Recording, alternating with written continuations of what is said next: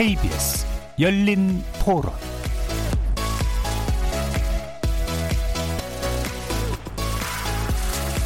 안녕하십니까. KBS 열린 토론 정준희입니다.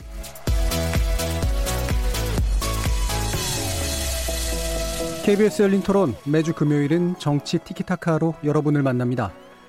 한국당의 비례대표용 위성정당인 미래한국당이 지난 5일 공식 출범했습니다. 미래한국당의 당대표로 어, 된 한선교 의원은 총 47석의 비례대표 의석 가운데 20석을 얻겠다는 목표를 밝히기도 했죠. 선거제도 개편을 반대했던 한국당이 도리어 바뀐 제도를 역이용하겠다며 적극 나서고 있는 상황 어떻게 봐야 될까요? 정치 티키타카 논객들의 평가 들어보도록 하겠습니다. 다른 한편 자유한국당의 황교안 대표 수도권 험지 출마 의지를 밝힌 지 한 달이 넘도록 여러 가지 결정을 내리지 않은 상태였었는데요. 드디어 오늘 오후에 종로 출마를 선언했습니다. 이로써 민주당 이낙연 정 총리와 경쟁하게 됐는데 전직 총리 출신이시자 유력한 여야의 차기 대선 후보라는 점에서 정치 호사가들의 안주거리가 될지 아니면 의미 있는 정변 승부가 될지 검토해 보겠습니다. KBS 열린 토론은 여러분들이 주인공입니다.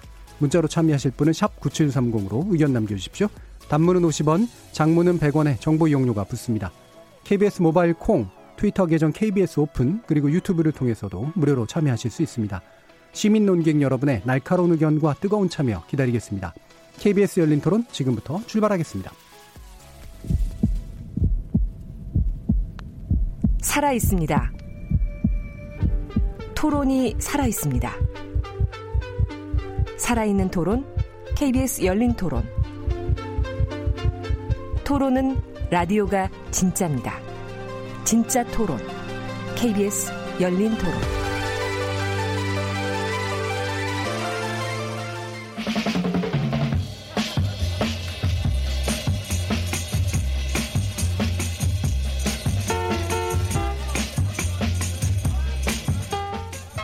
내 삶을 바꾸는 정치를 지향합니다. 감성 충만 시사 토론 정치 티키타카 함께 해주실 네 분의 논객 소개하겠습니다. 재단법인 와그를 이끌고 계시죠? 이진순 이사장 모셨습니다. 네, 안녕하세요. 안녕하세요. 자, 그리고 정치평론가로도 활발하게 활동하시는 김민전 경희대 교수 모셨습니다. 네, 안녕하세요. 자, 정치하는 엄마들의 정 공동대표셨죠? 조성실 활동가 나오셨습니다. 네, 반갑습니다. 자, 그리고 또 한 분의 따뜻한 정치평론가 송문희 더공강 여성정치연구소 소장 나오셨습니다. 네, 안녕하세요. 자, 이렇게 네 분과 함께 어, 오늘 먼저 주제는 이제 비례대표용 전략이라고 지금 판단되는 한국당의 어, 미래한국당이죠. 예, 공식 출범했는데 이분의 이 부분에 대한 이제 평가 먼저 간단히 들어보고요. 구체적인 쟁점 한번 짚어보도록 하겠습니다. 어, 이진순 이사장님. 그 이 미래한국당에 대해서 뭐 꼼수냐 묘수냐 이런 얘기들이 나오는데 저는 꼼수이자 자충수가 될 것이다라고 생각합니다. 그 뭐 많이 얘기가 되지만요. 지난 20대 총선에서 새누리당이 지역에서 38%를 득표했고 예, 정당 투표에서 33.5% 득표했습니다. 그런데 의석 수는 어, 전부 122석, 전체 의석 가운데 40.7%를 가져갔죠. 그러니까 득표율보다 더 의석을 많이 가져간 겁니다. 물론 민주당도 득표율 37%보다 많은 41% 예. 의석을 가져갔고요. 반면에 국민의당이나 정의당은 득표율에 못 미치는 의석을 가져간 거죠. 이게 어느 당이 유리했다 불리했다를 따지기 이전에 그 국민들의 그러니까 유권자들의 그러니까 사표가 그만큼 많이 나왔다라는 거고 어 정치적 결정권 국민들의 절, 정치적 결정권이 제대로 반영이 되지 않았다라는 얘기인데 이 명색이 제1 야당이라면 선거 제도의 어떤 취약점, 허점을 이용해서 일종의 보너스 의석을 받은 것에 대해서 안주하면 안 된다. 그래서 어뭐 이번 선거제도 개혁이 설사 마음에 안 들더라도 예. 일단은 변화된 제도 안에서 유권자들의 마음에 호소를 하는 그런 방식을 썼어야 했는데 이건 굉장히 진짜 코미디에나 나올 법한 꼼수다라는 예. 생각이고 두 번째는 문제는 근데 이게 과연 어이 어, 자유한국당 입장에서도 뭐 유리한 이득을 줄 것이냐 여기에 대해서도 사실은 어, 그렇게 어, 확답을 내리기가 네. 어렵다라는 점입니다. 그 지금 새보수당이나 우리 공화당이랑 통합을 한 해 만에 뭐 이렇게 얘기가 진행되고 있는데 저는 참 궁금한 게 어, 지금 어, 한국당은 비례 후보를 하나도 안 내고 미래 한국당으로 다 밀어준다라는 거 아닙니까? 그러면 새로 통합을 하게 되면 그 새로 통합을 하는 주체들도 비례 후보를 그럼 하나도 안 내고 미래 한국당 처분에 맡기겠다라는데 동의를 할 것이냐? 이거는 오히려 통합에 있어서 굉장히 큰 걸림돌이 될 수도 예. 있다라고 생각이 들고요. 또 하나는 지금 어 그 한국당에서는 위성 정당이 아니다. 우린 자매 정당이다. 뭐 이런 표현을 예. 써서 예. 그런 말 하지 마십시오. 우리 자매님들 분노합니다. 예. 예. 그래서 자매정당이다 이렇게 표현을 했는데 정작 한성교 대표는 우린 자매정당 아니다. 음. 그리고 어, 총선 끝나고 나서도 꼭 뭐 당대당 통합을 한다라는 보장이 없다. 우리도 어, 멀쩡하게 예. 예, 당명을 가지고 있는 정당인데 이러고 있거든요. 이게 인감도장을 아무나한테 맡기는 게 아니지 않습니까? 예. 인감도장 아무나한테 맡겼다가 이. 무슨 예, 예, 무슨 일이 벌어질지 모르는데 이런 불확실한 어떤 그 이 이 시나리오를 가지고 이렇게 국민들을 상대로 어, 좀 이 희대의 사기극이 펼쳐지지는 않을까 예. 걱정이 됩니다. 그리고 그거는 결국 어, 한국당에도 미래한국당에도 자충수가 될 수도 있지 음. 않을까 그런 예. 생각이 듭니다. 원칙적으로 꼼수고 그다음에 실현 가능성 측면에 있어서도 그다지 밝아 보이지 않는 자충수다라는 말씀을 주셨네요. 김민정 교수님. 네, 그야말로 꼼수 제도의 꼼수 정당이다. 예. 저는 제도도 그렇게 꼼수다. 그렇습니다. 예. 아, 뭐 비례대표 저는 뭐 연동형 비례대표 제도 그 자체가 나쁘다라고 생각하지 않고요. 마찬가지로 병렬식 연- 뭐 비례대표 제도도 뭐 그렇게 나쁘지 않다라고 생각합니다. 다만 하려면 제대로 해야지 에, 뭐 2분의 1, 50% 연동에 또 그것도 30%까지 에, 엉두르겠다라고 하는 것은 그야말로 꼼수 중에 꼼수인 제도가 아닌가 이렇게 얘기할 수 있고요. 그런 제도 하에서 결국 또 꼼수 정당이 나왔다 이렇게 얘기 드릴 수 있을 것 같습니다. 그런데요, 어, 지금 현재 민주주의가 얼마나 많이 후퇴하고 있는가. 지금 우리 주변에서 얼마나 많은 그야말로 거대한 사기들이 일어나고 있는가 이런 걸 생각해 보면 이거는 정말 작은 사기다 하는 생각을 합니다. 음. 앞에서 사기극이라는 표현을 쓰셨기 때문에 제가 그 얘기를 하겠는데요. 어, 뭐 어, 지금 한참 핫한 이슈인 어, 울산 부정선거만 해도 그렇죠. 그야말로 민주화 이후에 이렇게 역대급의 아직 물론 어, 재판 결과가 나온 것은 아니고 검찰의 기소만 있었습니다만은 이런 역대급의 부정선거가 있었는데 이건 마치 교통사고로 얘기한다라고 하면 거의 뺑소니급인데 이 횡단보도에서 안 건넜다라고 해서 이걸 사기극이라고 할 수 있을까 하는 생각을 하게 됩니다. 예. 그러면 제가 한 가지 추가 질문할게. 제도하고 제도 속에 선택하는 거잖아요. 둘 다 꼼수라고. 표현했는데 그렇습니다. 굳이 둘 중에 문제라면 뭐가 더 문제라고 보시는 거예요? 아, 애시당초 제도가 아 음. 그러니까 뭐 축구 경기도 마찬가지고요. 어, 모든 스포츠 경기가 마찬가지라고 생각하는데요. 제도 자체가 정말 어, 승복할 수 있는 공정한 제도면은 그에 대한 꼼수가 나오기가 어렵고 꼼수가 나오면 관중들의 야유도 엄청날 수밖에 없겠지요. 그러나 제도가 이것이 지금 어, 모두가 이것을 아 이 정당한 제도다 예. 할수 없는 상황이고 더더욱이나 아, 지금 그 민정비서관의 경우에는 아, 내년 선거 결 이후에 공수처가 설치되고 나면은 검찰총장을 1호 수사 대상으로 하겠다 이러고 있는 상황에서 선거의 결과가 너무나 중요한 상황이죠. 이런 상황에서 오 제도에 따라서 우리가 손해 볼게 이런 정당이 과연 있을까요? 예. 법이 근데- 문제지 범법이 문제는 아니라는 논리하고 좀 비슷해 네. 보이는데요. 예. 어느 한쪽에 명백한 잘못이 있을 때 이, 이것도 잘못이지만 반대편도 잘못이 있어 이런 식으로 자꾸 대비하는 방식은 잘못이 있는 게 아니라 엄청나게 큰 네, 잘못. 이쪽 잘못에 비하면 얘네 잘못이 더 커. 이런 방식으로 그 비교하는 것은 그, 그 올바른 정치 논, 논평 방식은 아닌 것 같습니다. 저는 뭐 부정이 있었다라고 한다면 옹호할 생각은 전혀 없지만 지금 원래 이야기 주제가 된 미래 한국당 건은 이미 현실로 이제 등장해서 벌어진 일에 대한 얘기를 하는 거고요.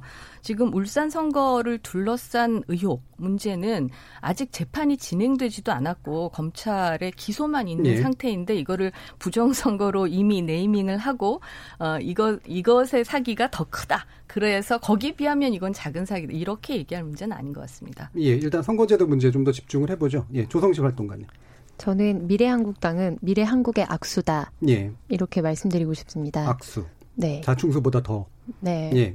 지난주 방송을 보시고 너무 재미가 없었다고 다, 어, 너무 크게 불었나요? 너무 지인이 아니고서는 절대 듣지 않을 것 예. 같다고들 평을 주셔가지고 예. 좀 짧게 준비를 해봤는데요. 예. 그러니까 미래한국당이 왜 미래 한국의 악수다 이렇게 말씀드렸냐면 그 오늘 이제 미래한국 그러니까 미래한국당 이렇게 창당하는 곳에 또 다른 이름의 미래가 들어가는 당 관계자 분이 오셔서 난입했다 이런 걸로 또 기사가 됐잖아요. 예. 근데 꼽아 보면은 참 바른 미래당, 뭐 우리 미래당, 미래한국당 이제 정당들 중에서 미래에 대해서 이야기하는 곳이 되게 많습니다. 근데 대한민국 미래를 정말로 걱정하느냐 하면 사실 미래를 걱정하기보다는 지금 당장 나의 선거를 걱정하는 정치인들이 어 상대적으로 많다 그런 네. 이미지를 굉장히 많이 주고 비례대표 제도라는 것이 결과적으로 이제 지역구에서 선출되거나 발굴되기 어려운 어, 그렇지만 정치 역량이 있고 대한민국 정치에 굉장히 유의미한 인재가 등용할 수 있도록 하는 취지가 있고 예. 또 한편으로는 지금 거대 양당 구조에서 또 역할을 해줄 유의미한 역할을 해줄 수 있는 소수 정당들이 비례대표제로서 어, 대, 어, 국회에 진입할 수 있도록 하는 어떤 도든판의 역할들을 해야 하는데 그리고 그런 취지를 제대로 살리기 위해서 굉장히 우여곡절 끝에 뭐, 뭐 각자 평가가 다르지만 어쨌든 선거제 개혁이 반보든 반반보든 어쨌든 진전을 네. 했지 않습니까? 근데 결과적으로 우리는 뭐 자매 정당이 아니다, 뭐 맞다 이런 논란을 다 떠나서 결국에는 기존의 정치를 계속 하셨던 분들이 어, 또 그 밥그릇을 어떻게 효과적으로 지키기 위해서 이것을 하고 있느냐 이런 구도로밖에 좀 보이지 않거든요. 네, 그러니까 제도는 그래. 새로운 어떤 진출을 네, 말하는 진출 방식으로 만드는 만들 음. 만들어야 하는데 예. 그런 방향으로 나간 데서 다시 후퇴하고자 음. 하는 방향으로 이 계속해서 묘수를 찾고 있기 때문에 예. 이런 시도와 이런 관점 자체가 음. 사실은 대한민국 정치에서 굉장히 좌절적으로 보이고 절망적으로 보이는 것이고 예. 그런 의미에서 한국의 미래를 기대하는 많은 사람들에게 현재 정치인들의 수준이 이 정도라고 하면 미래 한국은 정말 기대하기 어렵다 음. 이런 인상을 강하게 준다는 의미에서 예. 여기서 미래 한국은 이중적인 의미신 네? 맞습니다. 알겠습니다. 송문희 소장님. 어, 애시당초 그 선거구제를 만들 때는 지금까지 어쨌든 여야가 충분한 합의를 거쳐서 만들어야 되는데 네. 그 과정에서 4 플러스 1 협의체라는 것으로 이제 선거구제를 밀어붙인 측면이 있습니다. 물론 어 제1야당이 적 적절하게 대응하지 못한 부분도 있고 무리한 장애투쟁으로 제대로 나가지 않은 뭐 실책도 있습니다만 이렇게 만들어진 어떻게 보면 이 허점을 지금 이용을 해서 꼼수 정당을 만들어가는 것이거든요. 네. 그래서 꼼수는 꼼수를 낳는다. 이참에는 어 페어 플레이를 하지 않기 때문에 나도 자구책으로 이렇게 할 수밖에 없다라고 사실은 위성 정당이라는 걸 깨놓고 있지 않습니까? 예. 그런데 이렇게 깨고 가는데 그렇다면 유권자들이 받아들일 때 이 위성 정당에 대해서 어떤 시각으로 볼 것인가? 아무리 위성 정당이라도 정당으로서의 어떤 존재 가치가 있어야 되는 것이거든요. 예. 그게 뭐냐? 국민의 정치 의사 형성에 관여하고 정책을 내고 정강을 내고 이래야 되는데 우리는 어 공약이 없다고 공식적으로 말을 하고 있어요. 예. 그래서 이런 미덕입니다. 굉장히 정직한. 예. 그러니까 굉장히 정직한 건데 이 창당도 하나의 메시지인데 선거가 끝나면은 자유한국당으로 통합되고 말 정당 그렇다면은 어, 자유한국당에 표를 주는 것과 어떤 차이가 있는가라고 유권자 는 헷갈릴 수가 있는 것이고 가장 큰 리스크는 한성교 리스크라고 저는 예. 생각합니다. 예. 알겠습니다. 한성교 리스크를 또 갑자기 말씀을 주셔서 그 부분 제가 나중에 좀 네. 짚어보겠는데요. 네. 제가 한번 비유를 써보겠습니다. 그러니까 이게 맞는 비유일 수도 있고 아닐 수도 있는데요. 예를 들면 문을 열었는데 열린 문으로 들어가가지고 빵을 훔쳤다. 라고 하면 문을 열어놓은 주인의 잘못이냐 아니면 빵을 훔친 사람의 잘못이냐라는 비유를 한번 써보면 근데 여기서 물론 판단은 빵을 훔치는 범죄다 아니다도 또한 이제 판단이 좀 필요하기 때문에요. 지금 이제 논제 구도가 약간은 그런 쪽에 좀 가까운 것 같아서 그래서 일단은 좀 약간은 범법적 요소가 있다라고 보는 입장에 대해서 이제 한번 질문을 드릴게요. 지금 이제 선관위 같은 경우는 물론 이건 이제 준법으로 갖출 수 있습니다만 비례대표를 전략적으로 이제 공천하는 방식 즉 다시 말하면 민주적인 어떤 선출 절차를 거치지 않는 비례대표 선출 방식은 잘못된 것이다라는 유권 해석을 내리고 있는 상황인데 이 부분이 어떻게 실질적으로 준법 분법 여부를 가리는 그래서 위성 정당의 어떤 활동에 제약이 될 수 있는 요소로 작동할 수 있을지 한번 여쭤볼게요. 김민준. 네, 저는 뭐 그 조약 그 부분은 굉장히 중요하다고 네. 생각합니다. 네. 어, 한국 정당이 그야말로 한국 민주주의에 있어서 민주주의를 추진하는 그런 원동력이 되지 못하고 오히려 민주주의의 발목을 잡아왔던 네. 것은 사실이에요. 어, 특히 당내 민주화의 문제에 있어서 가장 핵심적으로 공천 민주화에 있어서 그동안 계속해서 역행해 왔던 것은 사실이고 그런 만큼 어, 민주화를 더 진행시켜야겠다 라고 하는 선관위의 의지도 또 정당법의 의지도 선거법의 의지도 저는 다 네. 동의한다라고 드리기 말씀드리겠고요. 그런데 중요한 것은 이렇습니다. 그러면 왜 지역구는 아니고 비례대표만 그래야 돼요? 네. 법이라고 하는 것은 네. 일관된 기준이 있어야 한다라는 생각을 하게 되고요. 그렇다라고 한다면 비례대표의 공천도 민주적이어야 하고 음. 지역구 공천도 민주적이어야 하는데 왜 굳이 비례대표만 민주적이어야 한다라고 얘기하느냐? 예. 지역구의 전략 공천도 뭐 동시에 문제다. 그렇습니다. 예. 그렇습니다. 그렇다라고 하면 이 법이 특정한 정당이 발생하는 것을 막기 위해서 의도된 정파적인 법이 아니냐 음. 이런 지적도 얼마든지 가능하다는 예. 얘기 드릴 수가 있고요. 저는 선관위가 어, 이런 부분에 있어서 유권 해 해석을 하는 일도 좋습니다만은 작은 불법이 아니라 좀 더 큰 불법에 대해서 어떤 입장을 가지고 있는지 얘기를 해야 한다라고 생각합니다. 더더욱이나 어, 뭐 안철수 신당에 대해서 얘기할 계제가 있는지 모르겠습니다만은 네. 저는 정당이 이렇게 인물 이름으로 가는 것은 절대로 반대이고 네. 희화화라고 생각, 정치의 희화화라고 생각합니다만은 그러나 선관위가 안철수 신당은 된다 안 된다라고 할 수 있는 권한이 있는가? 네. 선관위가 할 수 있는 것은 정당의 신고를 받고 이름이 겹치는 경우에 있어서 유권자가 어, 그야말로 헷갈리지 않도록 어, 이름에 차별성을 주는 역할 이상 할 수 있는가 예. 어, 그런 역할은 저는 부여되지 않았다라고 봅니다. 예. 저는 선관위가 지나치게 특정한 부분에 있어서 활발하게 하는 것은 이것은 정치적으로 중립적이지 못하다라고 하는 의심을 받을 소지가 매우 크다 이렇게 예. 생각합니다. 알겠습니다. 이재수 이사장님. 어, 저는 이번에 선관위가 그 민주적 심사 절차, 민주적 투표 절차에 의해서 비례대표 선출해야 된다라고 하고 자세한 그 기준을 발표한 거는 어, 적절했다. 그리고 어, 오히려 너무 늦게 늑장 대처를 한 게 아닌가. 예. 이제 그런 점에서 좀 아쉽다라고 생각이 들고요. 근데 이제 문제는 어 이게 과연 그 제대로 된 심사 절차와 투표 절차를 정말로 어, 지금 모든 당들이 이렇게 거쳐서 선출할 수 있는 시간적 여유가 있느냐 이 부분에 있어서는 굉장히 걱정됩니다. 사실 이 지침대로라면 지금 제대로 하고 있는 건 정의당밖에 없어요. 정의당이 이달 17일까지 시민선거인단 모집한다고 했고 당원 70, 시민선거인단 30 비율로 해서 투표에서 비례대표 후보 선정한다는데 그게 3월 초거든요. 예. 그러면 지금 다른 정당에서는 아무 준비도 안 된 상태에서 과연 이렇게 어, 선거인단을 어떻게 꾸리느냐에 따라서 물론 달라질 수 있겠지만 어, 이게 자칫 그냥 거수기 형식적인 예. 그런 투표 뭐 흉내만 내는 이런 것에 그칠까봐 조금 걱정이고요.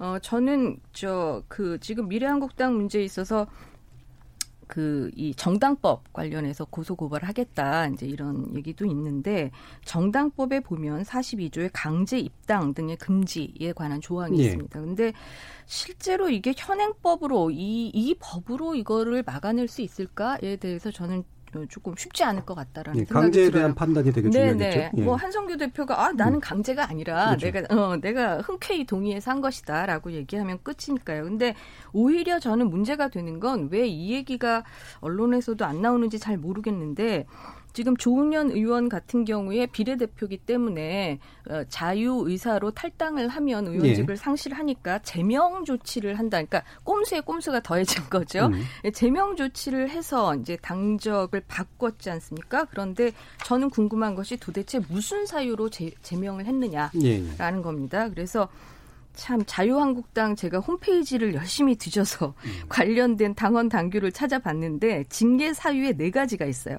1번 어디에 해당하는지 보십시오. 1번 당에 극히 유해한 행위를 하였을 때 2번 현행 법령 및 당원 당규 윤리 규칙을 위반해서 당 발전에 지장을 초래했을 때 그리고 민심을 이탈케 했을 때 3번이 정당한 이유 없이 당명에 불복하고 당원으로서 의무를 이행하지 않았을 때 뭐 등등등이 있습니다. 근데 전혀 해당이 안 되는 거죠. 민심 이탈 뭐 이런 쪽.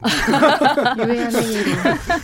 그러게요. 예. 그런데 어, 예, 그 뭐 어떤 쪽이든 간에 그러면 예. 원래 징계는 제명이든 탈당권이든 뭐든 간에 음, 윤리위원회가 그이 예, 예. 건을 이제 안건을 어, 그 상정을 해서 정해진 절차에 따라서 의원 총회까지 가서 결정이 되는 걸로 돼 있고 불복하면 당사자가 뭐 이런저런 또 그 이후에 어, 과정을 밟을 수 있게 돼 있는데 지금 아무도 어떤 사유로 이 조은현 의원을 제명했다라는 예. 게안 나와 있어요. 이렇게 자기들이 만들어 놓은 당원 당규도 지키지 않으면서 제명 조치라든가 당 윤리위원회 에서 정당의 어떤 정당 생태계 건전성을 위해서 만들어 놓은 규정을 이런 방식으로 쓴다라고 하는 건 저는 오히려 이런 문제에 대해서는 선관위가 뭔가 개입하거나 예. 어, 제재를 가할 어떤 여지가 없는지 궁금합니다. 네, 당원 당규만 보면 그런지 예. 모르겠는데요.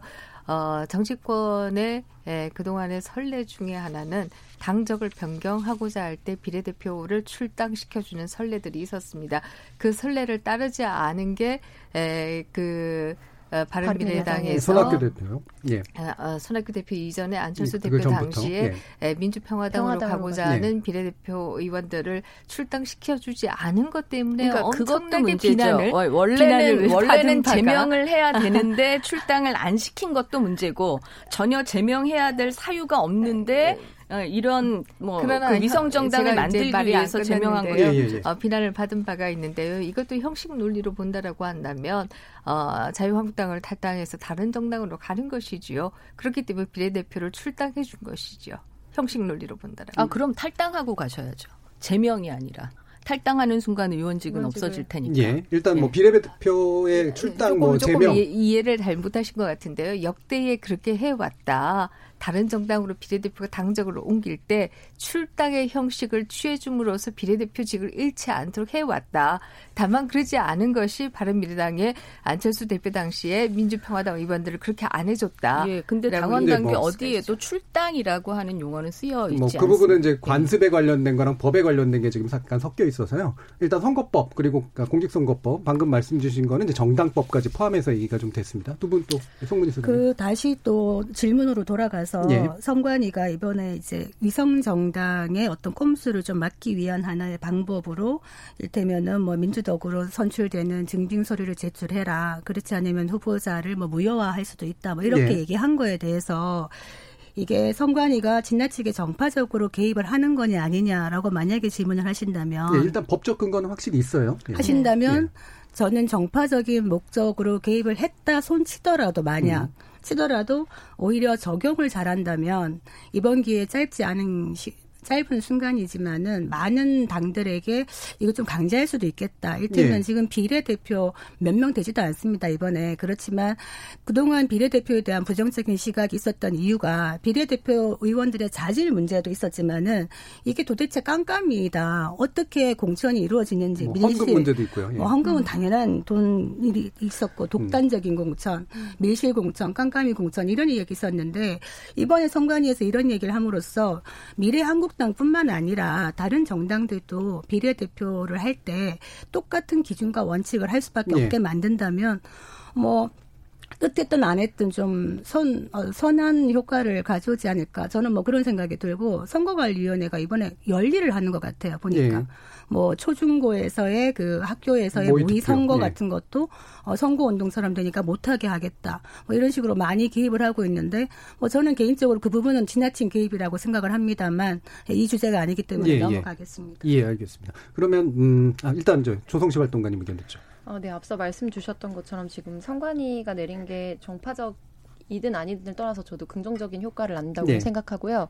민주당 같은 경우에도 뭐 예를 들면 영입된 인재들을 비례대표에 우선 공천하는 것이 아니라 이제 오디션 형태로 사실 열린 채용을 하겠다든지 정의당에서 지금 시민선거인단이라는 이름으로 정의당 당원이나 혹은 지지자가 아니더라도 당내 공천에 영향을 행사할 수 있도록 문을 열었다든지 이런 방식으로 진행을 하고 있는데 이건 당의 의지이기도 하지만 그에 앞서서 시민들의 정치에 대한 기대가 높아졌기 때문에 거기에 따라가고자 하는 당의 전략이라고 생각을 하거든요.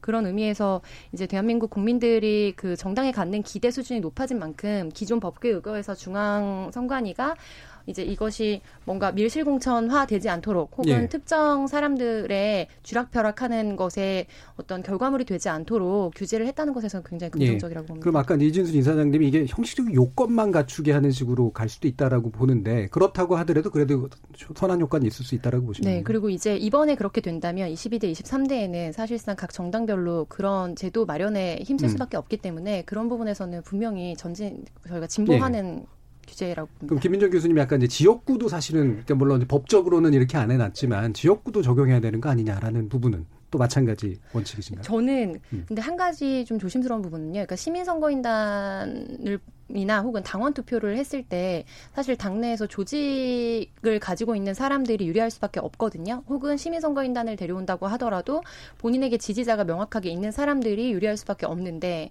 그런데 이제 비례대표의 기본적인 취지 중에 하나가 뭐 전문성이라든지 특정 부분의 사회적 네. 약자라든지 이런 부분을 보장해 주고자 하는 취지가 있기 때문에 음.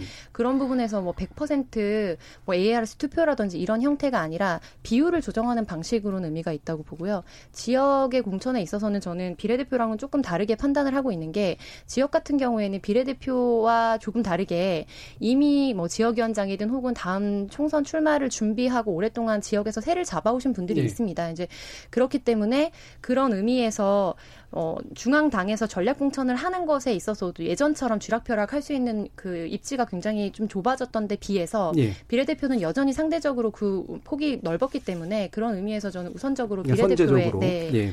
조성 실 활동과 예. 좋아하는데요. 예. 네. 이 부분 의견이 좀 다르네요. 어, 중앙당에서 지역구의 공천권 전략 공천을 할 수 있는 권한이 줄었다. 아, 저는 아직까지는 그렇게 낙관적으로 판단할 만한 근거가 별로 없다라고 네. 보고요. 그러니까 물론 지역에서 경선을 통해서 후보를 선출하는 비율이 많아진 거는 좋지만 어, 여전히 그러니까 신진 후보 신예 후보들이 뭐 가산점을 얼마 준다고 하더라도 그건 자기가 받은 표의 몇 퍼센트 이렇게 음. 가산되는 거기 때문에요. 사실 여전히 그러니까 그 정치 신인들의 진입 장벽은 대단히 높다. 그리고 특히 요번에 계속 뭐 전략 공천 몇 군데 이렇게 얘기 나오듯이 어, 누가 나가도 대충 뭐 여기서는 승산이 높다라고 하는 지역에 있어서는 특히 당 대표라든가 당권을 가지고 있는 사람들이 직접 공천을 하려는 이런 움직임이 전혀 전 약화되지 않았다라고 생각합니다. 네. 그러니까 오히려 지금 지역구와 비례를 막론하고 전반적으로 이런 어, 당원들이나 일반 시민들이 같이 참여해서 후보를 투명한 과정을 통해서 선출하도록 강화되어야 한다라는 흐름에 저는 동의를 하고요. 아직은 만족할 만하지 않 다. 네. 지금 민주당 같은 경우에도 그렇게 청년 공천 얘기를 했지만 막상 신청한 사람들 중에 20대 한 명도 없고 30대가 9명 뿐이에요. 전체 네. 2%도 안 됩니다. 이래 가지고는 새로운 정치 신인 등용이라든가 청년 인재 등용 이런 부분들 어렵다고 봐요. 네, 신인이나 소수자가 등용하도록 하는 취지는 만들되 그것도 여전히 절차적으로 할 수 있도록 하자. 네. 뭐 이런 말씀이시잖아요. 네, 좀꼭 네. 드리고 싶었는데 네. 주제가 맞닿지 않아서 네. 지난 선거 이후에 녹색당에서 이제 중앙선관위에 기탁하는 비례대표의 기탁금이 1,500만 원인 게 너무 과하고 소수정당에게 어, 큰 부담이 된다. 정책의 목표에 부합하지 않는다라고 헌법소원을 제기를 했고 그래서 헌법 헌법 어, 재판소에서 이제 관련해서 이거 그 개, 법안 개, 법령 개정이 필요하다는 판단을 내렸거든요. 네. 근데 20대 국회에서 관련 법이 지금 통과가 안 된 상태이기 때문에 사실상 명확하게 판단이 내려졌는데 이번에 관련해서는 여전히 중앙선관위에 가는 기탁금은 굉장히 네. 비슷한 상황입니다. 그래서 말씀하신 것처럼 지역구든 비례대표든 신인 정치인들이 진입할 수 있는 문턱 자체가 공천에서부터 너무 높은 것도 사실이고 그런데 그거에는 여러 가지 중앙당과의 뭔가 관계성이라든지 누구의 라인이라든지 이런 것도 네. 영향이 있지만 있지만 선거는 돈이 없이는 사실 모든 게 활동에 기본적인 활동비가 들기 때문에 이런 명확하게 돈과 관련된 법안 이번 네. 20대 국회에서 남은 임기 동안 네. 네. 꼭 통과시켜 주셨으면 네. 좋겠다. 물리적인 장벽들은 네. 반드시 철거돼야 된다는 말씀이시죠. 예. 뭔가 의지가 있다고 하더라도 기회 비용이 너무 크기 때문에 도전할 예. 수 없는 것도 크고요.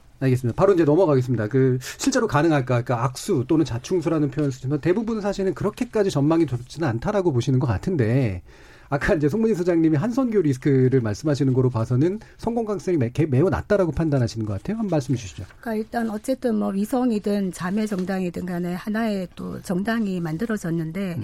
대표라는 인물은 상징성이 있는 네. 거 아닙니까? 그런데 한선교 대표가 어, 한 달 전쯤인가 그 불출마 선언 비슷하게 하면서 뭐그 정계 은퇴까지 약간 시사하는 네. 듯 하면서 울었어요. 음. 울면서 뭐라고 얘기했냐면 자신이 원조 친박이었던 사실을 부끄럽게 생각한 적이 없고 탄핵을 막지 못했던 게 부끄럽다. 그러면서 박근혜 전 대통령을 언급하면서 울었거든요. 이런 모습들, 이런 모습들을 보여주는 것이 지금 어 자유한국당의 보수 대통합 이런 얘기를 하고 뭐 새누리당 중도까지 외연 확장하겠다 이렇게 하고 있는 마당에 이런 식의 모습을 보이는 것이 과연 어떤 시너지 효과를 가져올 것인가. 뭐, 네. 그 전에 뭐, 당, 그, 황 대표 체제에서 처음 그 같이 발을 맞출 때 뭐 욕설 논란이라든가 막말 논란 뭐 이런 거는 차치하고라도 네. 이런 어떤 정치적 스탠스가 많은 데미지를 가져오지 않을까 저는 좀 그런 생각이 들거든요. 네. 탄핵의 강을 건너자라고 늘 얘기를 하면서 지금 보수가 끊어내지 못하는 숙제가 바로 그 탄핵 문제인데 이거를 총선 앞두고 유야무야 그냥 뭉쳐서 그냥 그냥 대충 어, 이렇게 뭉개고 가는 거예요. 네. 근데 이거는 결코 뭉갤 수가 없다. 음. 언젠가는 또 다른 분열의 씨앗이 될 것이다. 저는 뭐 그런 생각이 듭니다. 뭉개지 않는 것, 다시 말하면 책임 관계를 명확히 하는 게 외로 통합에 도움이 된다. 다 피하고 있죠. 네, 지금 그러니까. 황 대표뿐만 아니라 그러니까요. 모든 사람이 피하고 있죠. 너도 알고 나도 알고 피한다는 것을 서로 말하지 않죠. 그러면서 탄핵의 강을 건너자. 우리는 무조건 뭉쳐서 반문 연대로 가야 된다. 이렇게 얘기하는 게 얼만큼의 설득력을 가질 수 있을지 좀 지켜봐야 되겠죠. 네, 김민정 교수님 어디? 네, 지금 제가 앞에서 이제 음. 그 비례대표에 대해서만 경선을 요구하는 것이 예, 예. 예, 결국 지역구는 그대로 두고 요구하는 것이 불공정하다 이런 얘기를 드렸는데요. 그럼에도 불구하고 어, 미래한국당에 대해서 걱정이 없는 것은 아닙니다. 아니 음. 어떻게 말하면 많이 있는 것이 사실이에요. 예. 대표적으로 지금 자유한국당의 경우에는 공관위원회가 꾸려졌습니다만은 이 미래한국당은 물론 뭐 창당을 며칠 전에 했습니다만 어떤 식으로 공천을 할 것인지 이런 것에 대해서 명확한 일정 일정이나 방법에 대해서 네. 제시한 바가 없다라고 하는 부분은 어, 상당히 우려되는 부분이다 이렇게 생각이 듭니다. 어, 미래한국당이라고 해서 따로 뭐이 창당이 되었지만 소위 자매 정당이고 이것에 대해서 당 대표가 자유한국당의 당 대표가 영향력이 없다라고 얘기할 수 없을 텐데 에, 이 미래한국당의 비례대표에 대한 명확한 공천의 기준이 없다라고 한다면 이것이 잘못되면은 역시 또 당 대표가 비례대표에 대한 어, 모든 권한을 가지는 것이 아니냐 아, 이런 우려를 어, 하게 되는 부분들이 있기 때문에 저는 미래한국당이 정말 어, 본인들이 얘기하듯이 예, 적어도 20석 이석 가지기를 원한다라고 한다면 명확한 정말 어, 절차는 무엇인지 음. 이런 것에 대해서 또 일정은 어떻게 하는 것인지 어, 뿐만 아니라 자유한국당의 당 대표가 여기에 영향력을 행사해서 소위 말하는 쌈짓돈이 되지 않도록 할 수 있는 방법은 무엇인지 이런 것에 대해서 명확한 기준들을 얘기해야 한다고 생각합니다. 예, 황 대표 영향 력이 더 클 거라고 보세요? 한 대표의 영향력이 더 클 거라고 보세요? 음, 뭐 지금 현재로서는 황교안 대표의 예. 영향력이 더 클 가능성이 있다 이렇게 예상되는 것이 뭐 사실이 음. 아닌가 싶고요. 어, 그렇지 않다라고 하는 것을 보여줄 수 있어야 한다. 음, 알겠습니다. 뭐 조성시 활동가님 아까 악수라고 이미 얘기를 하셨기 네. 때문에 뭐 결론은 네. 이미 내려져 있는 상태이긴 합니다만 좀 더 구체적으로 말씀 주시죠.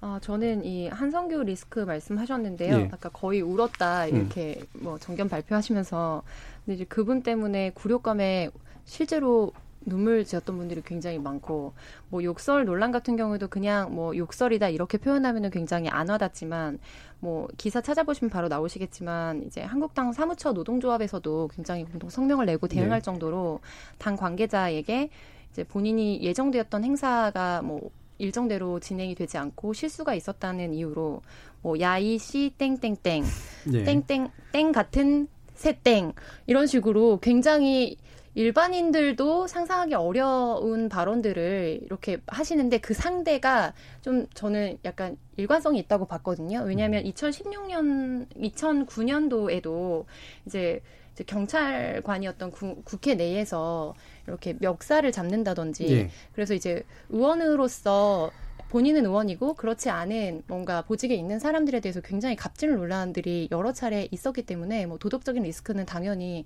한번 꼭 언급을 드리고 싶었고요. 예. 그리고 두 번째로는 저는 역으로 리스크는 있는데 음. 결과적으로 그럼에도 불구하고 어, 이번에 정권을 심판해야 한다는 안티 패러다임을 가지고 안티 프레임을 가지고서 이걸 이야기했을 때 실질적으로 그 표가 집결이 될까봐 굉장히 우려스러운 마음이 있습니다. 네, 네, 전략적 투표를 네. 해서 이 우리가 모두 국회를 보면서 어떻게 저런 사람이 국회의원이 됐나 하는 경우에도 결과적으로 이 선거는 표를 얻으면 되는 거기 때문에 이 부 과정에서 위성정당의 출연을 어, 또 위원회 지금 뭐 선관위에서 제지하려고 하는 여러 가지 노력들이 보입니다만 엄격하게 제도적으로 좀 검증을 하고 또 무엇보다 여기에 대해서 브레이크를 걸 수 있어야 한다라고 음. 저는 판단을 하고 있습니다. 이준수 이사장님은 이제 지금 아까 이제 그 한 대표나 황 대표 얘기도 하셨지만 이제 비례대표 잡음 굉장히 생길 수도 있을 것 같은데 그런 네네. 가능성까지 포함해서 어떻게 보세요? 그러니까요. 예. 그러니까 지금 비례대표를 어떤 기준으로 어떤 사람들을 어떤 수번으로 앉힐지에 대해서 어, 미래한국당이 뭔가 기준을 갖고 있는 것 같지는 않고요. 뭐 모르죠. 이제 자유한국당에서 뭔가 만들어지면 그거를 다시 할지. 아 이게 보이는 라디오라서 예, 예. 제가 이거를 카피해 갖고 왔습니다. 예.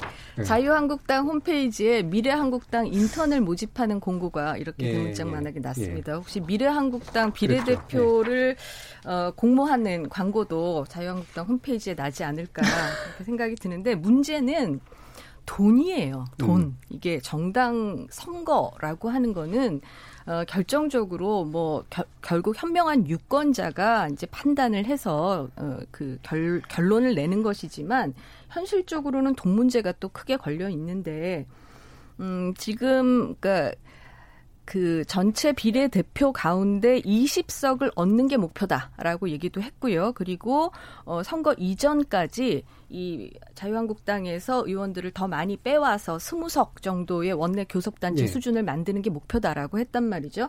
만약에 20석 정도가 된다라고 하면 지금 경상 보조금 국가에서 주는 그리고 선거 보조금 다 합해서 한 90억 정도가 예. 미래한국당으로 들어갈 수 있다라는 그런 계산도 있습니다. 이렇게 되면 실제로 뭐 돈 가지고 할 수 있는 일이 굉장히 많아지겠죠. 그 10분의 1도 안 되는 돈으로 어렵게 선거를 치르는 소수 정당들도 예. 있을 텐데 애시당초 비례 의석 자체를 크게 늘리지 못했음에도 불구하고 그 하여간 준준준 연동형 비례대표제라는 것들을 도입할 때는 어, 뭐, 지금의 여당이나 그, 뭐, 특정 정당이 아니라 어떻게 하면은 소수 정당들이 더 많이 어, 그 이슈, 예, 예, 특정한 예. 이슈를 내걸고 그 정, 정당을 결성한 세력들이 어떻게 더 원내 진입을 많이 네. 하게 할 것이냐라는 취지에서 만들어진 법인데 47석 중에 자기네가 20석 가져가겠다. 이러면은 뭐 아예 그 어, 소수 정당들의 원내 진입에 대해서는 그냥 우리가 막고 말겠다라는 거거든요. 더군다나 이런 막강한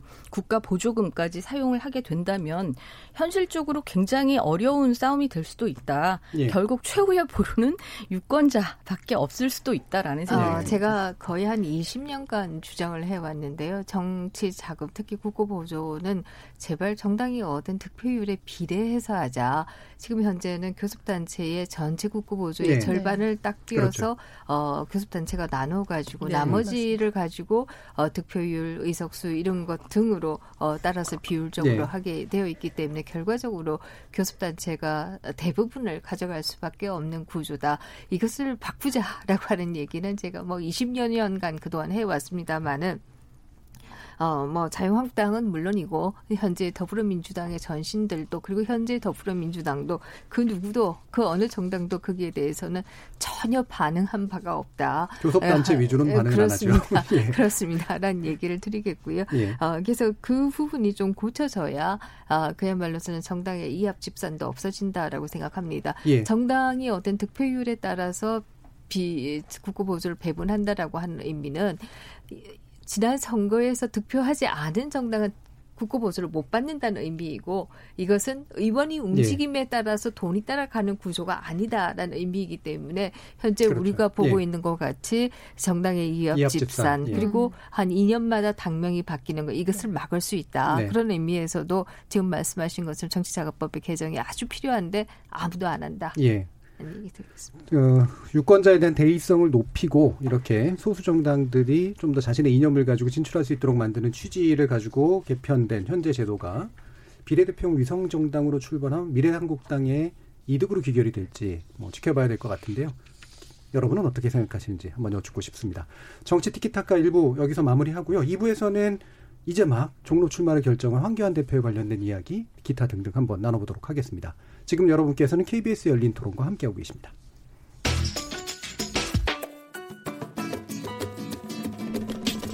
묻는다, 듣는다, 통한다. KBS 열린 토론. 듣고 계신 청취자 여러분, 감사드립니다. 들으면서 답답한 부분은 없으신가요? 궁금한 점은요? 그렇다면 함께 토론에 참여하시죠. 유료 문자 9730을 이용하시면 됩니다.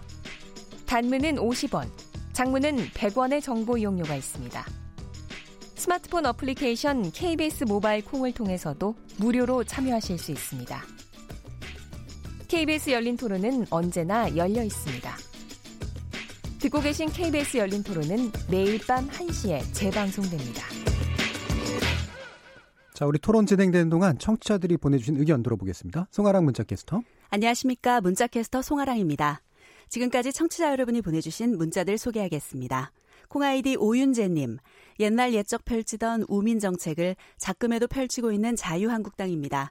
국민을 봉으로 생각하며 우롱하는 처사라고 생각합니다. 정말 대놓고 국민을 얕잡아 보고 있습니다. 콩아이디 9361님, 한국당도 비난받아 비난받아야 하지만 이런 유례가 드문 선거제도를 만든 4 플러스 1 협의체가 더 큰 비난을 받아야 합니다. 유튜브 아이디 예준송님, 자유한국당이 미래한국당 후원금도 모집하던데 이러면 우리 같은 당이라고 자인하는 거 아닌가요? 선거법 위반 아닙니까? 콩아이디 4128님, 위성 정당이든 아니든 그 또한 국민의 선택권이라 생각합니다. 또한 선거 때마다 후보 단일화하는 더불어민주당과 정의당의 선거 야합 행태는 꼼수 아닌가요? 위성이든 꼼수든 국민이 선택한다면 그 또한 주권자의 의사표현 아닐까 합니다. 콩아이디 6031님. 어떻게 제1야당이 당당하게 선거에 임하지 못하고 꼼수만 생각하고 억지만 부리는지 이해가 안 됩니다. 다른 당하고 통합한다면서 자신들은 위성정당을 만들어 당을 쪼개는 한심한 작태는 세계 정치사에 창피한, 창피한 일입니다.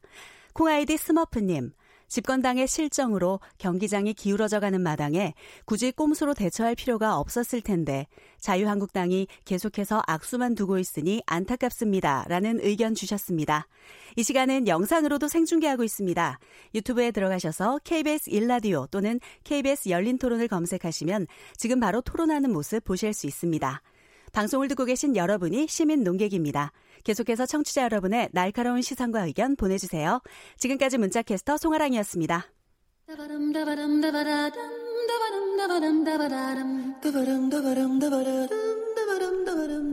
여러분은 지금 청취자와 함께 만들어가는 고품격 시사방송 KBS 열린 토론을 듣고 계십니다.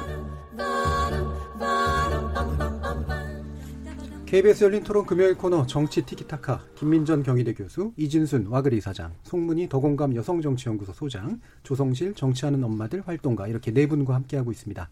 자 이제 황교안 대표의 출마 결정에 관련된 이야기 이제 나눠 볼 텐데요. 일단 종로 출마 선언했습니다. 어, 험지에 관련된 이야기들 이게 등 떠밀려 나온 건지 아니면 자발적인 선택인지 어, 한번 뭐 들여다볼 필요가 당연히 있을 텐데요. 일단 송문희 소장님 의견 들어보시죠. 한마디로 등 떠밀려 나왔다고 보여지고요. 네. 그것도 오랫동안 기다렸다가 아, 김 빠진 맥주를 먹는 듯한 그런 음, 느낌이죠. 네. 그러니까 정말 용기 있게 처음부터 딱 깃발을 꽂고 나왔다면은 한번 붙어보자. 음. 이랬다면은 또 결기가 보여질 수 있었을 텐데 험지로 출마하겠다고 얘기하고 35일 만에 장고 끝에 결국은 등 떠밀려 왔습니다. 공관위에서 종로로 가던가 아니면 불출마하던가 하라는 네. 압박이 있었던 것 같아요. 그런데 그동안 원외 활동을 하면서 한계를 많이 느꼈겠죠. 어, 대선 가기 위해서는 일단 들어가야 되겠다. 그래서 힘들지만 지금이라도 종로로 가야 되겠다 한 것 같은데 황 대표는 사실 그 별명이 종로의 햄릿 아닙니까? 종로를 갈 것이냐 말 것이냐 햄릿 죽느냐 예, 사느냐 예. 고민하다가 결국 갔는데 예. 햄릿의 끝이 어땠는가 한번 예. 생각해 볼 필요가 있겠습니다. 어, 뭐, 이거 스포가 될 거기 때문에 제가 결론은 말씀드리지 않고요. 자, 조성지 활동가님. 네, 지난주였던 것 같은데요. 이제 공간이 관련해서 말씀드리면서 네. 황교안 대표께서 우선적으로 공간이가 어딜 제안하든 선뜻 가시면 그 다음에 오히려 다른 분들이 선뜻 험지로 출마하시지 않겠냐 네. 제안을 드렸었는데 이게 어, 단, 이 단어를 써도 되는 건지 모르겠는데 음. 이왕 가실 거 가오마저 빠졌다 이런 아, 평을 들으셨습니다. 예, 네. 예. 어. 사실 어려운 싸움일수록 앞에 선 사람이 명확하게 이게 어려운 싸움이 될지 쉬운 싸움이 될지 음. 우리가 힘을 합해서 뛰어넘자라는 결기를 보여줘도 사실 사람들이 어느 정도 힘을 합칠까 말까 한데 음. 이렇게 저렇게 계속 셈을 두시면서 그러니까 사실은 의원 경험은 한 번도 없으시잖아요. 음. 그러다 보니까 이제 지지하려고 했던 사람들마저도 굉장히 약간 뭔가 지지하려고 예. 했던 네, 결기를 음. 잃어버리는 결정이 아니었나 음. 장구 끝에 악수를 뒀다라고 예. 평드리고 싶습니다. 알겠습니다. 오늘 악수 되게 좋아하시고 네. 네. 요즘 악수주의보. 네. 재미없다는 평가에 굉장히 좀 이렇게 약간 위축이 네. 되신 것 같아요. 네, 맞습니다. 예, 되게 자극적인 용어도 쓰셨습니다. 몇 개 써왔는데 많이 못했어요. 알겠습니다. 김민정 교수님. 네, 뭐 다 의견은 동일할 것 같습니다. 네. 이것은 자유한국당을 지지하는 분들이나 어, 그렇지 않는 분들이나 뭐 다 동일하게 생각할 것 같다라는 생각이 들고요. 어, 사실 지도자라고 하는 것은 본인이 뭐 앞장서는 것이고 방향을 제시하는 것이지 에, 등 떠밀려 가는 것이 지도자는 음. 아니다라는 측면에서 어, 황교안 대표는 뭐 1년에 지금 한 달 동안 지역구 고르기 과정에서 어, 리더십의 에, 그야말로 한계를 뭐 분명하게 노출한 것이 아닌가 이런 생각이 들고요.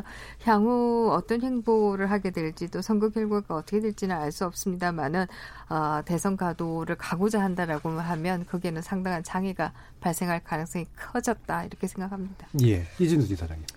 뭐 여기는 별로 이견이 없을 것 같은데요. 예. 계속 너무 오랫동안 이가 가라 음. 하와이 이거 하다가 지금 완전히 폼 폼도 안 나게 그 그냥 떠밀려서 외통수였잖아요. 그러니까 예. 불출마를 하든가 어, 종로에 나가든가 해라. 그리고 그 마지막 시한이 10일이었기 때문에 어, 그 전에 뭐 어쩔 수 없이 서둘러서 종로 출마 선언을 한 걸로 보이고요. 사실 계속 이제 험지라고 얘기가 되는데 예. 험지라고 하는 게 어, 일반적으로 당선 가능성이 낮은 곳이라고 보이지만, 근데 큰 뜻을 품은 정치인한테는 험지에서의 선전이라고 하는 게 굉장히 중요한 전환점, 예. 더큰 정치인으로 어, 커나가는 데 있어서 굉장히 중요한 터닝 포인트가 되었단 말이죠. 그래서 당선 가능성에 연연하기보다 어떤 정치적인 비전과 포부 이런 걸 확실하게 가지고 뭐 계란이 바위에 당당하게 예, 부딪히듯이 그렇게 예, 깨지는 모습이 때로는 유권자들의 마음을 사로잡는데 이제 그 가장 전형적인 예가 98년에 종로에서 있었던 보궐선거로 네. 당선되신 분, 예, 고 노무현 대통령 네. 아니었나 싶습니다. 이때 96년에 15대 그 총선에서 종로에서 이명박, 이종찬, 노무현 이렇게 세 사람이 붙어서 그때 노, 어, 노무현 후보는 꼬마 민주당으로 네. 나, 나온 거죠. 그래서 3등을 했습니다. 그리고 이명박 어, 당시 의원이 이제 당선이 됐는데 이 사람 뭐 오래된 거라 또 기억에서 예. 좀 멀어졌을 수도 있으니까 그 정치자금법 위반으로 어, 의원직을 뭐 사퇴하게 됐고요. 예. 뭐그 사이에 뭐 서울시장을 나가네 마네 음. 하면서 사퇴했지만 어쨌든 결론적으로 유죄를 받았고 그래서 만들어진 보궐선거 기회에 노무현 대통령이 나가서 당선이 되었죠. 그 사이에 물론 정권이 바뀌어서 DJ 정부가 들어섰고요. 그런데 문제는 당선된 지 6개월 만에 또 폭탄 선언을 한 겁니다. 노무현 의원이 당시에 지역주의의 벽을 깨러나 다시 부산으로 가겠다. 가겠다. 음. 그래서 2000년 총선에서 부산 북구 강서을에 나갔다가 예, 역시 예상한 대로 참패를 당했죠. 그런데 그 덕에 바보 노무현의 신화가 만들어진 예. 것이고 그래서 노사모가 만들어진 것이고 그게 아, 노무현을 그 아주 이름 없는 일개 후보에서 대통령으로 만드는데 결정적인 예. 역할을 한 거 아닙니까? 이때 노무현 어, 그 대통령이 했던 얘기가 당장은 손해 되는 일이 멀리 보면 이익이 될 수가 있다. 정치하는 사람들이 모두 바보처럼 살면 나라가 잘될 예. 것이다 그랬어요. 어, 저는 이 얘기가 지금 특히 굉장히 의미 있게 다시 기억이 되고요. 지금은 바보가 너무 없고 너무 이 주판 활동기능이 영리한 분들만 많아서 그런가 좀 통 큰 바보를 기대하는 유권자들은 늘 목이 마른 것 같다. 예. 그런 생각이 듭니다. 아, 지금, 지금 이제 대부분 예. 뭐 의견이 다 동일하기 때문에 이 얘기를 좀 드리면요. 어, 결국 햄릿 황교안의 발견이라고 하는 게 저는 뭐 인생에 있어서도 세옹지마가 있습니다만 정치에 있어서도 세옹지마가 있다고 생각하는데요. 자유한국당에게는 오히려 그것이 장기적으로 도움이 될 수도 있다 이렇게 생각합니다. 예. 어, 장기적으로 도움이 될 수 있다라고 말씀드리는 이유는 아마 이런 과정을 어, 자유한국당 지지자가 보지 않았다라고 한다면 어, 황교안 대표의 에, 소위 대세론이라고 하는 게 자유한국당 내에서는 만들어졌을 가능성도 있고 범보수 진영 내에서도 만들어졌을 가능성이 있다 이렇게 생각됩니다만은 이런 일련의 과정을 통해서 그것이 아니다라고 하는 것이 에, 상당히 명백해졌다. 어, 여러 용들 가운데 머리는 없는 상황이라고 하는 것이 오히려 어, 보수 진영에게는 도움이 될 수 있다 이런 어. 면에서는 오히려 이것이 장기적으로는 도움도 될 수 있다. 그러니까 보수 전반의 관점에서 보면 황교안 대표의 대선이 꺾 이는 게 외로 도움이 된다라고 보시는 어, 거네요. 저도 약간 예. 공감을 하는 것이 예. 어떤 보수의 대선을 향한 빅픽처를 그릴 때 어떤 인물이 적당할까 할 때 이때 하나하나 제거해 나가는 과정이 필요하겠죠. 예. 그런데 리더로서 보여주는 황교안 대표의 모습에 대해서 많은 사람들이 보고 있다. 그래서 음.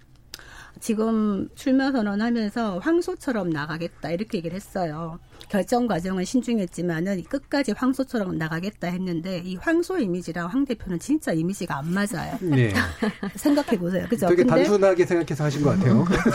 그런데, 그런데 네. 이게 이제 이미지인데 어, 그, 고 노무현 대통령을 얘기하면 왜 바보가 성공하는가. 그 당시 98년도에 이회창 대표도 출마하라는 권유가 진짜 많았죠. 붙어라. 그런데 네. 피했어요. 음. 그렇지만 노무현 대통령은 갔고 그런 식으로 가서 뚜벅뚜벅 우직하게 갔죠. 국민들은 계산하는 사람 싫어해요. 네. 우직하게 가는 사람 좋아하는데 이번에 오히려 황소 이미지로 존재감을 죽었다가 다시 살아난 사람은 저는 오히려 이정현 의원 같아요. 네. 뭐, 이정현 의원이 다음 멘트로 준비하고 있었어요. 모두가 들어갈 때 나, 나선다 하면서 자기가 먼저 깃발 꽂고 나섰어요. 그래서 네. 이정현 의원은 뭐 누가 봐도 다 친박이고 사실은 존재감이 그런데 이번에 좀 황소 같은 모습을 제대로 보여줘서 오히려 그 효과는 이정현 의원이 보지 않았나 저는 뭐 그런 음, 생각이 듭니다. 오늘의 묘수는 그거 하나가 있는 것 같은데 제가 이제 아까 뭐 이준지 이사장님도 말씀 주셨고 이제 말씀대로 주시니까 이게 다시 한번 던지는 게 그러니까 사실은 노무현 전 대통령 같은 경우에는 그분을 지지하지 않는 분들도 이제 사실 고개를 끄덕이게 만드는 대의적 효과가 있었잖아요. 근데 사실 요번에는 이낙연 전 총리하고 붙는다라는 것 외에 빅매치라는 것 외에 대의적 가치라고 하는 것들을 불러일으킬 수 있을까 이런 이제 궁금증이 들어서 공관위의 판단이 험지로 보내는 게 아니라 사지로 보내고 싶었던 게 아닐까 뭐 이런 식의 생각도 든단 말이에요. 아, 그건 예. 엄청난 뇌피셜.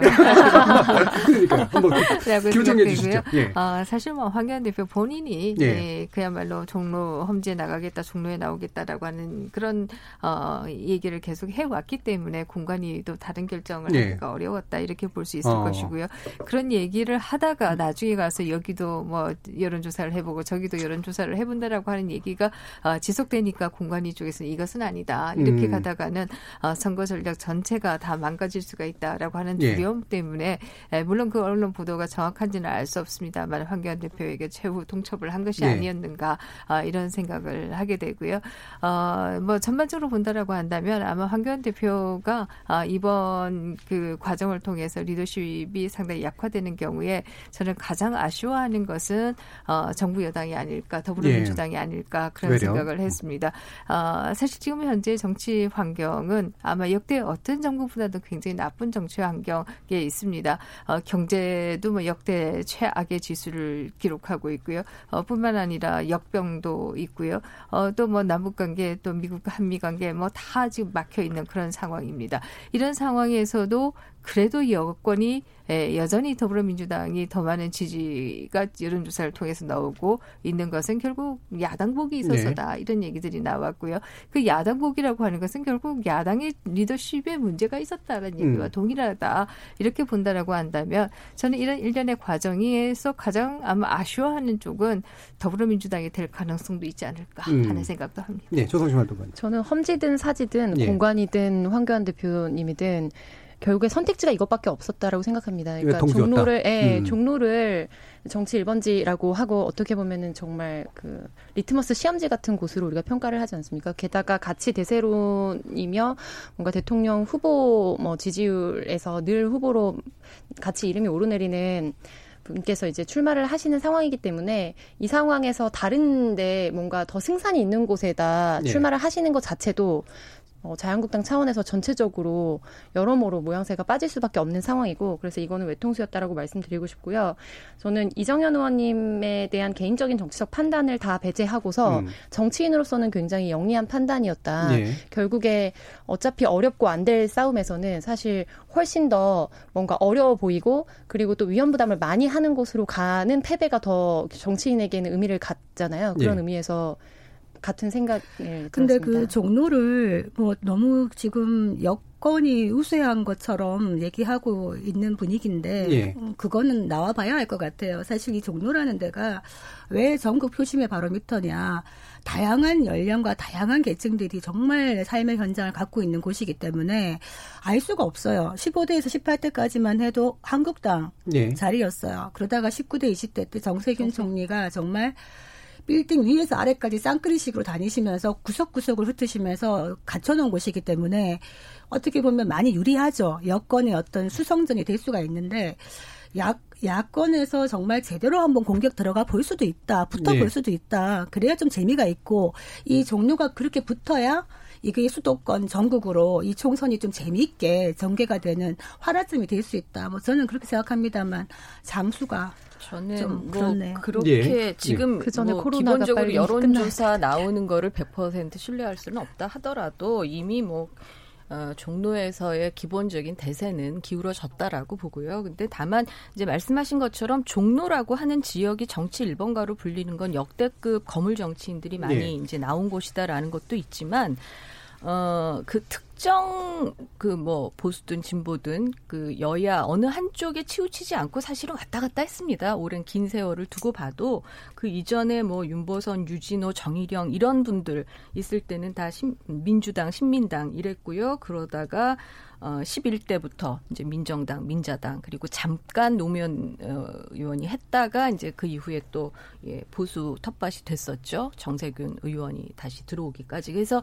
이게 늘 이렇게 왔다 갔다 많이 바뀌는 네. 리트머스 네. 시험지 같은 곳이라 어, 여기서의 승패라고 하는 것이 어느 정도 전국적인 풍향을 보여주는 그런 상징적인 의미가 있을 것이다라고 생각은 합니다. 그런데 문제는 지금 몇 대 몇으로 승부가 끝나느냐가 관전 포인트여서는 안 될 것 같습니다. 그거 네. 정말 불행한 일이고요. 지금 모든 그 총선 관련된 보도가 너무 많은 당이 너무 많이 이렇게 합친다고 했다가 저렇게 다룬 다시 어, 새로 만든다고 했다가 늘 이합 집산을 하고 있기 때문에 이것에만 너무 다 초점이 맞춰져 있고 도대체 지금 석 달 앞으로 다가온 두 달인가요? 예. 이 요번 총선의 정책적 쟁점은 무엇인지 맞습니다. 이게 전혀 드러나지 않아요. 그러면 어, 적어도 종로를 뭐 빅매치라고 어, 과거에 두 전직 총리의 대결이다라고 예. 본다면 어, 저는 명확하게 그러면 어, 더, 더민주당, 아, 더불어민주당에서 내세우는 정책 전략 공약과 어, 제1야당에서 내세우는 어, 정책적인 어떤 어, 이 주장들이 첨예하게 어, 깊이 논의되는 그런 자리였으면 좋겠습니다. 그렇다면 예. 뭐몇 대 몇으로 끝나느냐 보다 저는 그렇게 전체적인 선거의 정책적 쟁점들을 명료하게 만드는 역할을 한다라는 차원에서 좀 기대해 볼 만하다라고 생각합니다. 알겠습니다. 이 부분이 이제 결국은 한국 총선에 뭔가 이렇게 대립구도뿐만이 아니라 그리고 승패 문제뿐만이 아니라 실제로 어떤 가치가 붙고 있느냐를 네. 이제 보여주는 식으로 좀 진화되길 바라는 그런 마음이신 것 같은데요. 어, 연관해서 이제 뭐 황교안 대표의 어떤 리더십이 어떻게 될까도 있지만 아마 이제 부수적인 효과는 이제 중진들 험지로 보내기가 이제 결국은 작동이 될 것이다라고 하는 기대일 것 같아요. 이 틀이 맞다고 보시는지 혹은 전망이 어떠신지요, 김민중 교수님? 네, 그렇습니다. 뭐 결국 승자는 공관위가 되었다 예. 이렇게 얘기할 수 있을 것이고요. 어, 공관위는 이에 따라서 어, 그야말로 본인들이 생각하고 있던 어떤 전략이라고 음. 하는 게 가능해졌 가능할 가능성이 크다 이렇게 생각합니다. 어, 소위 중진 험지론이라고 하는 것은 어, 이것은 뭐 그동안에 정권을 뺏기거나 혹은 또이 이 야당인 경우에 많이 써왔던 전략 중에 네. 하나 이고요. 어, 또 그것이 일반적으로 선거가 어, 좀 오랜 기간 동안 진행되면서 유권자와 후보가 알 수 있는 기회가 많으면 좋은데 한국 선거는 그냥 번개불 콩불에 콩고 먹듯이 되기 때문에 네. 결국은 네. 인지도가 어, 표로 그렇죠. 연결되는 가능성이 매우 크고 이 때문에 선거 전략도 결국 중진들을 험지로 보내거나 아니면 아주 잘 알려진 신인을 전략 공천에서 험지로 보내거나 어, 이런 전략들을 써왔습니다. 그러나 어쨌든 간에 지금 이제 뭐 공간이가 그런 여러 가지 전략들을 구사할 수 예. 있는 여지가 커졌다라고 볼수 있을 것이고요. 어, 또 황교안 대표를 예로 들면서 반발의 기미를 보이던 음. TK 에, 그리고 어, 또 당 대표급의 에, 의원들이나 선직 의원들의 반발도 상당히 줄일 수 있게 되었다라고 하는 것은 공간이 입장에서는 매우 뭐 음. 환영할 수 있는 일이 아닐까 하는 예. 생각이 듭니다. 근데 그렇게 예, 보기에는 예, 지금 너무 힘을 많이 오랫동안 뺐어요. 음. 예, 이거를 그러니까 처음부터 그래 내가 험지로 가겠다라고 1월 초에 선언했단 말이죠. 그 다음 주에 바로 어, 나는 뭐 내가 지든 이기든 종로로 나가겠다라고 깃발을 꽂았으면 훨씬 더 당 중진들이라든가 이렇게 그, 그 험지 출마를 강행하는데 힘을 얻고 그만큼 그걸 밀어붙일 만한 강력한 리더십을 유지할 수 있었을 텐데 지금 이렇게 모냥 빠지게 겨우 떠밀려서 가는 주제에 아, 주제에 예, 그러신 그러신 상황에서 네, 예, 그러신 상황에서 네. 어, 내가 갔으니 니도 가라 음. 이렇게 음. 과연 그 어떤 강행할 수 있는 강력한 힘이 나올 수 있을까 이거 공관위에서 아무리 밀어붙인다라고 하더라도 쉽지 않을 것 같다는 생각이 그, 저는 아마 대표가 공선에 그 정도 개입하지는 못할 것이고요 또 그렇게 한다라고 하는 것은 우리가 앞에서 얘기했듯이 민주적인 공천이라고 하는 측면에서 어, 바람직하지도 않다 이런 생각을 합니다 적어도 공관위에서 어그 소위 컷오프 하는 과정들은 아마 이런 조사를 통해서 있, 예. 지 않을까 하는 생각을 하고요. 그리고 나면은 어, 일부 지역들은 경선을 하지 않을까 이렇게 생각이 듭니다. 그렇기 때문에 에, 당 대표가 모양이 있느냐 없느냐와 공천의 문제는 달라질 수 있다. 건강에게 힘을 실리는 건 그렇습니다. 있다는 거죠. 그렇습니다. 예. 뿐만 아니라 어, 결국 또 선대위가 출범할 예. 수밖에 없는 상황이지 않습니까? 당 대표도 어뭐 어, 소위 말하는 험지에 출마하는 상황에서 어, 전국을 누릴 누빌 수는 없기 때문에 에, 선대위가 출범할 수밖에 없고 선대위가 출범하고 나면 이 선대위가 또 선거를 상당히 에, 주도해 갈 가능성이 예. 있지 않을까 예. 생각이 듭니다. 그, 저는 험지가 아닌 곳이 과연 몇 개나 되나 예. 저는 그런 생각이 들거든요. 누구의 입장에서 자유한국당 지금 어, 중진이라고 얘기하는 분들 있죠. 예. 그러니까 정치에 어른이 없다고 얘기하는데 네. 사실 중진은 어른이 역할을 해야 되는데 지금 어떻게 보면 뭐 홍준표 전 대표 같은 경우에도 나는 집신 시켜 보내냐 누구는 꽃신 시키고 이런 음. 얘기하면서 네. 내 고향으로 가겠다 얘기하고 있고 김태호 어, 전 경남지사도 내 고향의 민심을 받들겠다.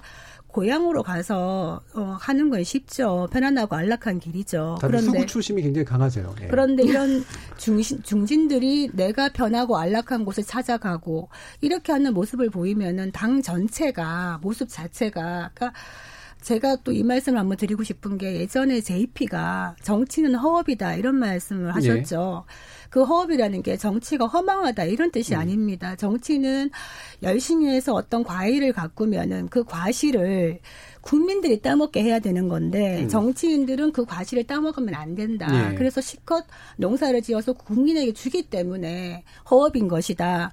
정치인이 직접 그 과실을 먹으려고 하면 결국에는 교도소 담장밖에 걸을 수가 없다 이런 말씀을 하셨는데 지금의 정치인 현재 하고 있는 뭐 중진들이나 이런 정치인들은 과실을 국민에게 돌리는 게 아니라 내가 내가 키워서 내가 다 따먹겠다 음. 이렇게 하기 때문에 이 정치에 대한 불신이 커지고 있는 게 아닌가 뭐 좀 안타까움이 듭니다. 예, 뭐 개별의 어떤 뭐 정치인들이 자신의 그런 욕망을 추구하는 거야 그럴 수도 있지만 그 효과가 결과적으로 어른 당을, 역할이 그쵸, 없다는 예. 것이죠. 국민에게 네, 안뭐 좋고 개개인으로는 그럴 수도 있지만 당에게도 사실은 정치적인 네. 문제가 생기고 이러니까요. 예, 조성심 활동가님. 네, 저는 지금 제1야당의 가장 큰 문제점은 흔들리는 황교안 리더십보다도 황교안을 대체할 리더십이 없다는 데 예. 있다고 예. 봅니다. 그런 의미에서 이제 공관위가 어떤 제안을 하고를 떠나서 이번 선거에서 근시안적으로 보지 않고 자기 체급에 맞게 내가 어, 큰 그림을 가지고 뛰겠다라고 먼저 선언을 할수록 네. 새로운 인물로 어, 부각될, 수, 부각될 수, 있는 기회다 이렇게 말씀드리고 싶고요. 오늘도 저희가 어떻게 보면은 지금 뭐 자유한국당과 또 종로 관련돼서 이야기를 하면서 어, 집권 여당과 제일 야당에 대해서 주로 이야기를 나눴지만 저는 무풀보다 악풀이 낫다는 그런 과, 네. 관용적으로 쓰이잖아요. 그러니까 이 선거제 개혁에 아주 작은 틈을 비집고 정치 개혁의 싹을 틔우려고 하는 많은 사람들이 있고 또 그런 시도들이 이렇게 여러 창당이라든지 혹은 새로운 신인 인물로 정치 출마를 한다든지 음. 라는 많은 이야기 이야기들이 있거든요. 근데 언론이나 또 저희 프로그램에서도 그런 것들을 새롭게 소개하고 또 그런 데서 가능성을 찾는 방향의 이야기들도 계속 예, 예. 이어가면 좋겠다라고 그렇죠. 네. 지금 논의가 아무래도 이제 기성 또 네, 네. 이제 굉장히 좀 중량급 네, 인사들 위주로 얘기가 되는 측면도 아, 좀 있죠. 사실 이제 예. 금방 말씀하신 것에 대해서는 다른 얘기도 조금 해야 균형이 예. 맞다라는 생각을 하는데요. 예. 어, 자유한국당의 함께한 대표 이외에 리더가 없, 리더가 아, 그 없다 부분? 이런 예. 말씀을 하셨는데요. 그렇게 얘기한다라고 한다면 더불어민주당의 경우에는 과연 어떠한가? 를 본다라고 한다면 역시 마찬가지인가 아닌가 이런 생각을 합니다. 소위 문재인 대통령과 대선 후보 경선에 나왔던 어, 인물들의 경우에는 다 어떤 이유에 의해서든지 에, 예측할 수 없는 이유들로 인해서 거의 사라져가는 상황이 되어버렸고요. 어, 그리고 지금 현재 에, 인물이라고 얘기할 수 있는 분들도 다 나름의 에, 비리에 연관이 되어 있는 그런 의혹들이 있고요. 여기도 또 인물이 없는 것은 마찬가지가 아닌가 이런 생각을 합니다. 아, 이낙연 네. 총리의 네. 경우에는 그런 부분들에서 벗어났다라고 얘기를 하겠습니다만은 네. 역대 총리 가운데에서 여기서 리더라고 하는 것이 과연 무엇인가에 아. 대한 정의는 다르겠습니다만은 아, 그렇습니다. 그렇습니다만은 어, 대선 후보로 역대 총리가 아, 성공한 적이 없다라고 음. 하는 것은 무슨 얘기인가라고 한다면 그 정부에 결국 어, 책임을 함께할 수밖에 네. 없다 이렇게 얘기할 수 있을 것이고요. 총리를 지냈음에도 나온 경우의 대표적인 것으로는 이회창 후보를 들 수 있는데 이회창 후보는 그나마 YS와 차별화를 했지만 이낙연 총리는 전혀 차별화의 과정이 없었다라고 하는 것을 보면 어, 결국 이 정부의 책임을 다 떠안을 수밖에 없는 입장이기 때문에 저는 지금 현재의 지지율과 관계없이 없이 상당히 전도가 밝지는 않을 것이다 이렇게 생각합니다. 그래서 전반적으로 봐서 리더가 없는 것은 어, 자유한국당도 그렇습니다만은 더불어민주당도 마찬가지고요. 저는 지금 현재가 어, 한국 정치에 있어서 리더의 공백기가 예. 아닌가 하는 예. 생각조차도 합니다. 네, 이제 좀 마칠 때가 돼가지고 뭐 다 말씀하시긴 못할 것 같은 그냥 마지막 짧게 그 사실은 이 공관위의 결정이나 이런 것들도 자유한국당 입장에서 보면 보수통합 논의하고 또 결국 맞물려 있기 때문에 여러 가지 산들이 있잖아요. 송문희 소장님 이 산, 이 초척산 중 아닙니까? 보수통합 측면에서 현재의 황교안 대표의 종로 출마 결정은 이런 보수통합에는 어떤 영향을 미칠 것 같으세요? 저는 보수통합이 뭐 이렇게 왜 해야 됐는지 잘 모르겠어요. 그러니까 제가 질문을 잘못 드렸는데 네, 왜 해야 되는지 모르겠어요. 예, 예. 넘어갈게요. 예, 예, 저는 보수통합 안 된다라고 봅니다. 예. 그러니까 적어도 뭐 전진 전진인가요? 전진당인가요? 한석 이현주 의원, 예. 우리공화당 두석 어, 뭐 이렇게 해서 합쳐지는 거를 보수 통합이라고 부르기는 어려울 것 같고 어, 그니까 새보수당의 유승민 대표와 같이 합칠 수 있느냐 여부인데 지금 뭐 계속 얘기 나온 것처럼 탄핵에 대한 정당성 여부에 대해서 가르지 않고 그거는 나중에 선거 끝난 다음에 얘기해라 이건 말이 안 되는 거거든요. 예. 그래서 쉽지 않을 거라고 저는 봅니다. 예. 조성심 활동가. 네, 저는 21대 국회에서 전략적 연대를 기대합니다. 예, 그건 뭐 계속해서 지난 네, 말씀 말씀드렸던 것처럼 예. 이렇게 선거를 직전에 두고 명분도 없이 음. 정말 국민에 대한 실리는 없이 본인들의 실리를 중심으로 해서 모였다 예. 통합 논의들이 오는 것 자체가 굉장한 피로도를 준다. 예, 부스 통합을 이제 다들 별로 안 좋아해요. 아니 아니 안 좋아하는 게 아니라 무리하게 통합하지 네, 말고 네. 각자 도생을 해서 각자 실력으로 살아남아라 예. 오히려 예. 그래서 지금 집권 4년 차에 이 총선은 정권 심판론으로 충분히 갈 수 있는 여지가 있어요. 지금 인생도 많이 힘들고 이런 것들을 잘 추합해가지고 충분히 각자 도생해서 나중에 해처벌 다시 할 수 있는데 지금 뭐 뭉개는 식의 통합으로 가는 거는 저는 아, 적절하지 않다. 아주 시계는 빨리 움직여서 예. 어, 처음에는 참 답답하고 느려 보였습니다만은 오늘의 오늘 뉴스의 경우에는 어, 어저께 유승민 대표가 황교안 대표에게 만나자라는 예. 문자를 음. 보냈고 어, 주말에 보지 않겠는가 이런 예측들이 나오고 있는데요. 어, 저는 유승민 대표도 언제까지 버티기는 어려울 것이다라는 생각이 들고요. 그런 이유 때문에 에, 생각보다 빨리 풀릴 가능성이 있다. 적어도 2월 20일 이전까지는 예. 어, 창당의 가능성이 크다. 저는 그렇게 보고 알겠습니다. 있습니다. KBS 열린 토론 금요일 코너 정치 티키타카 오늘 이것으로 모두 마무리하겠습니다. 오늘 함께해 주신 이준순 이사장님, 김민정 교수님, 조성실 활동가님, 그리고 송문희 소장님 모두 수고하셨습니다. 감사합니다. 네, 감사합니다. 감사합니다. 어, 저는 다음 주 월요일 저녁 7시 20분에 다시 찾아뵙겠습니다. 지금까지 KBS 열린 토론 정준이었습니다.